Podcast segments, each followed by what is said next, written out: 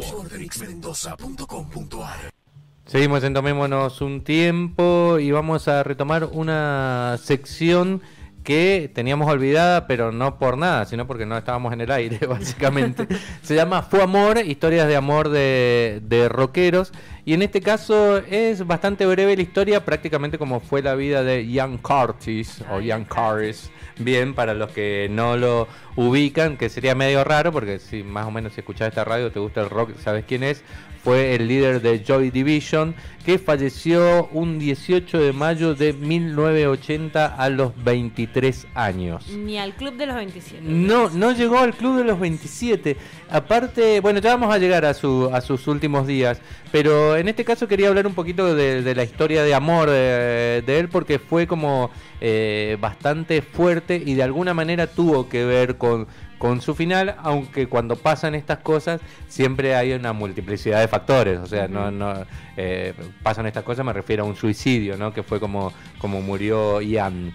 Bien, eh, los dos eh, se conocieron allá por Manchester, bueno, de donde es originaria esta banda, y que después una ciudad que dio grandes bandas, ¿no? No vamos a hacer repaso, pero muchas bandas, aunque todos coinciden en que es una ciudad muy como lúgubre sería la palabra, gris. Eh, como eh, Seattle. Sí, exactamente. Eh, iba a ser esa comparación. O sea, como que vos decís, bueno, no es tan raro que hayan terminado mal muchos músicos que salieron de ahí. O sea, porque claramente. Está, relacionado. Sí, está, está relacionado. Eh, bueno, obviamente, y como ya medio eh, lo ves venir desde su personalidad y demás, eh, este muchacho era no era ni el más popular, ni el más sociable, ni mucho menos, ¿no? Encima todo grabado con epilepsia. Él, padecía de, de esa enfermedad. Y de, chico le gustaba leer mucho, bueno, cuentos eh, de terror, de clásicos, de Edgar Allan Poe y demás. Muy, pero muy chico eh, se conoce con Débora. En realidad la nombro así no porque, eh, como trasladándole el apellido, ella se puso Débora Curtis. O sea, no ella se hacía llamar así. No era como la señora de, ¿viste? No, ella se quiso poner el apellido así. Algo que no sucedió después, o sea, Carney Love era Carney Love, Pamela de Pam, de la novia de Morrison, también en un momento se puso eh, Pam Morrison, ¿no? Claro, y perdón. Pero estamos hablando de los 60, o sea. está bien. No, y después estaba pensando en Pamela Anderson, que fue Pamela Anderson Lee es durante mucho tiempo. Es cierto, totalmente. Pero bueno, son otras épocas, otro país, Estados Viste que, breve paréntesis, viste que hay un documental sobre Pamela Anderson, eh, no, me acuerdo. No lo vi, la serie. la, serie, la famosa serie. famosa serie. Bien, pero hay también un documental. Ay, no sé, yo la podría ver para complementar. sí, sí, sí, sería como más la visión de, ella, ¿no? Pero bueno, volvamos a, la historia. Se conocen muy jóvenes, eh, empiezan un romance como que pegan como son como la persona indicada para cada uno, ¿no? Llevan un noviazgo como muy de, de rituales en el sentido de eh, eh, escuchar, eh, amaban escuchar, tirarse en la alfombra donde vivían juntos y poner un disco, eh, escucharlo completo. les gustaba tener las noches libres, más allá de los recitales, para ver películas de terror, amaban las películas de terror. Era como que compartían muchas cosas. Pero tuvieron, uno de los problemas que tuvieron fue que ella quedó embarazada muy, muy joven, ¿no? A los 19, 20 años y a los 19, 20 años también según ella misma cuenta, porque ella como que da siempre la versión oficial ¿no? sobre la vida de él, eh, tenían trabajos medio chotos, entonces como que eso le llevaba como a un desgaste, ¿no? Eh, más allá de sumarle la... Eh, la incipiente, si se quiere, depresión de, de Ian Curtis y también los problemas con su enfermedad y demás como todo el mundo más o menos sabe, él conoce a, dos de los integrantes de Joy Division en, un recital de Sex Pistol, ¿no? Ese famoso, uno de los famosos recitales en los que había 50 personas y las 50 personas formaron bandas, ¿viste? Eh, eh, eh, suele pasar con y las 50 se pegaron entre sí también. totalmente. con Sex Pistol y Velvet Underground, todos los que fueron a recitales de ellos terminaron formando en algún momento su propia banda. Eh, allá por el 79 graban eh, su primer disco, les va bastante bien, pero eso también acrecienta eh, los problemas de mm, personales que tenía el mismo Ian, que bueno, por ejemplo, el médico, el médico que lo trataba, le recomendaba no estar en ambientes ruidosos, sin consumo de alcohol y demás. Bueno, justamente como estrella de rock. Eh, eh, la vida que llevaba no era compatible no con era su patología. Compatible, eh, para nada, para nada, ¿no? tomaba medicación y aparte tenía una cosa muy rara, que era que antes de que le, digamos, le diagnosticaran específicamente epilepsia, ya bailaba en el escenario con movimientos como si tuviera eh, epilepsia. Es más, hay algún que otro video ah, dando vueltas alrededor de... se discute si está bailando o no. Exactamente, totalmente.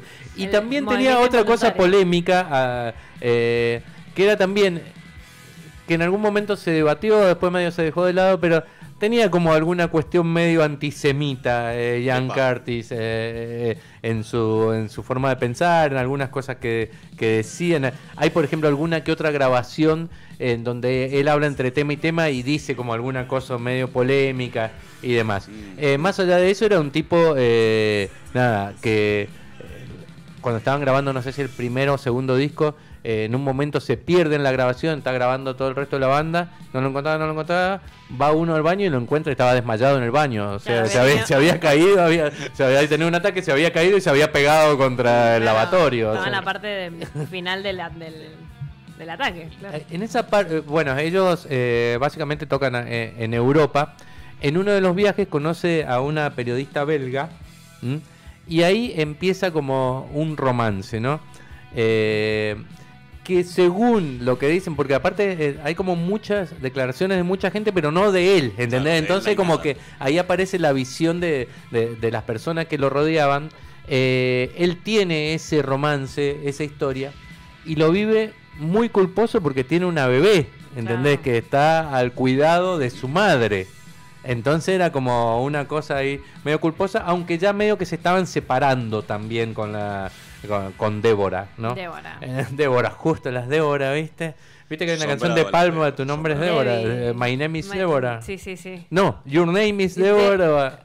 ¿En mm, Common People o en Disco 2000? Ay, una de las dos. En una de las dos, más famosas, sí. sí, sí, sí yo creo que debe ser la única Y tu nombre no te queda bien, algo así sería como. bien. Eh, las Débora, son complicadas las Débora. sí.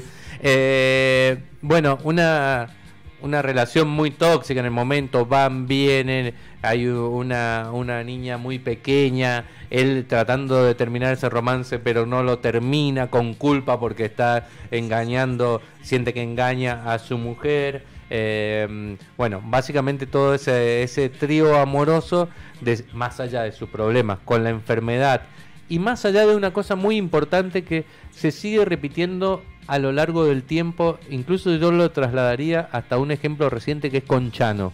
Cuando el, mm, el líder de la banda, el rockero, el rockstar, está enfermo y necesita parar, no para. ¿Y qué estaba programado para el 19 de mayo de 1980? Que ellos volaran a Estados Unidos a iniciar su primera gira americana.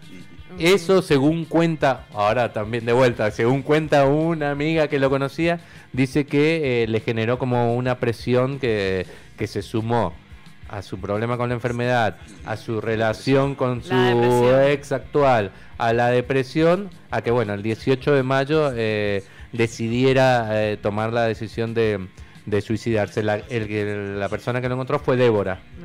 Encontró una nota y ahí también se pudo, se pudo se pudieron rastrear dos elementos que, son como muy significativos. Uno era que el día que, lo encuentra muerto, el disco que estaba girando o que había quedado girando era uno de Iggy Pop, que, le gustaba mucho, era un artista que él seguía mucho. Y la noche anterior había visto una película donde un músico eh, termina suicidándose porque no uh. puede decidirse entre dos mujeres. Era casi claro, como que dos cosas muy significativas. Estaba escuchando Iggy Pop eh, ese día y la noche anterior había visto esa película. Mm. Como todo el mundo sabe, se ahorca. Él, ¿no es cierto? Su muerte eh, es por ahorcarse. Y ya había tenido eh, dos intentos anteriores. Ah, uno, ah, uno a los 16 y otro después. Uno con un cuchillo, se lastimó con un cuchillo y otro por ingesta de pastillas. Así que eh, eh, yo creo que, bueno, uno dice, bueno, la relación que tenía con la periodista, bueno, o sea, fueron como varias cosas que terminaron ahí, porque si vas leyendo distintas fuentes, algunos te dicen, bueno, lo que terminó con él fue la culpa por, por estar no estar con su hija, no, por no o sea, sé venía arrastrando claramente. Venían arrastrando como varios factores. Y por supuesto, desde ahí eh, eh, la música de ellos explotó, ¿no? O sea, más allá de que, de que ya venían bien, la música de ellos explotó. y a mí siempre me llamó la atención, me llamó la atención que el resto de la banda terminó formando New Order, ¿no? Una banda como muy bailable, genial, pero que iban totalmente por otro mm, lado, si se quiere, ¿no? Eh, ¿Quién no bailaba los temas de, de New Order?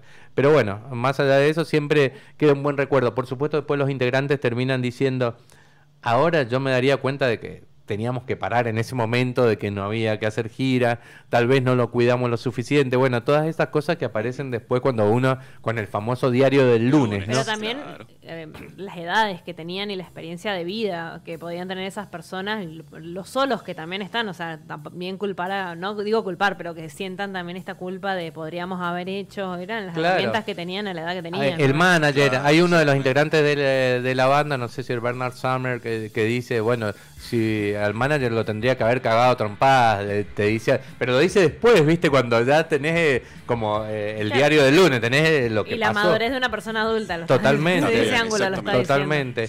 Y ella se volvió, bueno, en la en la biógrafa oficial, o sea, Débora se volvió en la biógrafa oficial, oficial. Hay un libro en el que está basado su película, hay documentales, hay mucho material audiovisual sobre, sobre Jan Curtis.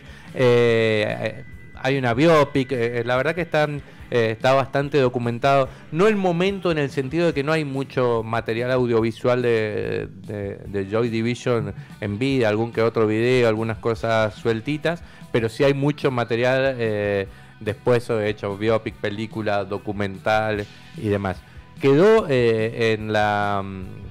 En, como si se quiere epitafio que bueno uno de los hits que todavía no había salido cuando eh, él eh, muere, que la traducción sería El amor nos separará, digamos. Entonces como que se unen como todas esas cosas para pintarla, claro, como una especie de, de, de muerte trágica por amor. Pero me parece que para mí habían otros muchos otros factores ahí dando vuelta que, era, que era más importante que, que una, una, ruptura amorosa. ¿no? Era un cóctel de cosas. Sí, sí, totalmente. Y mira, 23 años, ni siquiera, ya los 27 son muy jóvenes. Y este a los 23. Claro. 23. Eh. Fue tan rockero que no, se, no la palmó a los 27, sino a los no, 23. No, él superó la... Totalmente. Y eh, así como para finalizar, eh, dejó un legado ah, tremendo. Bueno, la forma de tocar el bajo, cómo están grabadas las baterías, la forma de cantarla, podés escuchar en miles de bandas. Acá en Argentina la más significativa fue, em, fue Sumo, ¿no es cierto?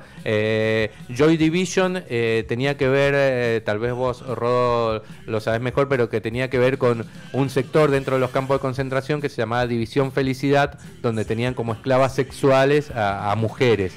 Entonces era como irónico lo de división eh, felicidad, digamos, así se le denominaba a ese sector. Qué mal la eh, pasaron los bajistas, básicamente, de esa época, porque no terminaron bien. No, no, es verdad, es verdad. Y eh, después sumo a, su tema Divididos por la Felicidad, hace alusión a eso y bueno, todos sabemos que Luca tenía en su forma de cantar eh, algo parecido del cantante de, de Joy Division. Fue Amor, se llamó esto, vamos a escuchar el tema más emblemático de esta banda.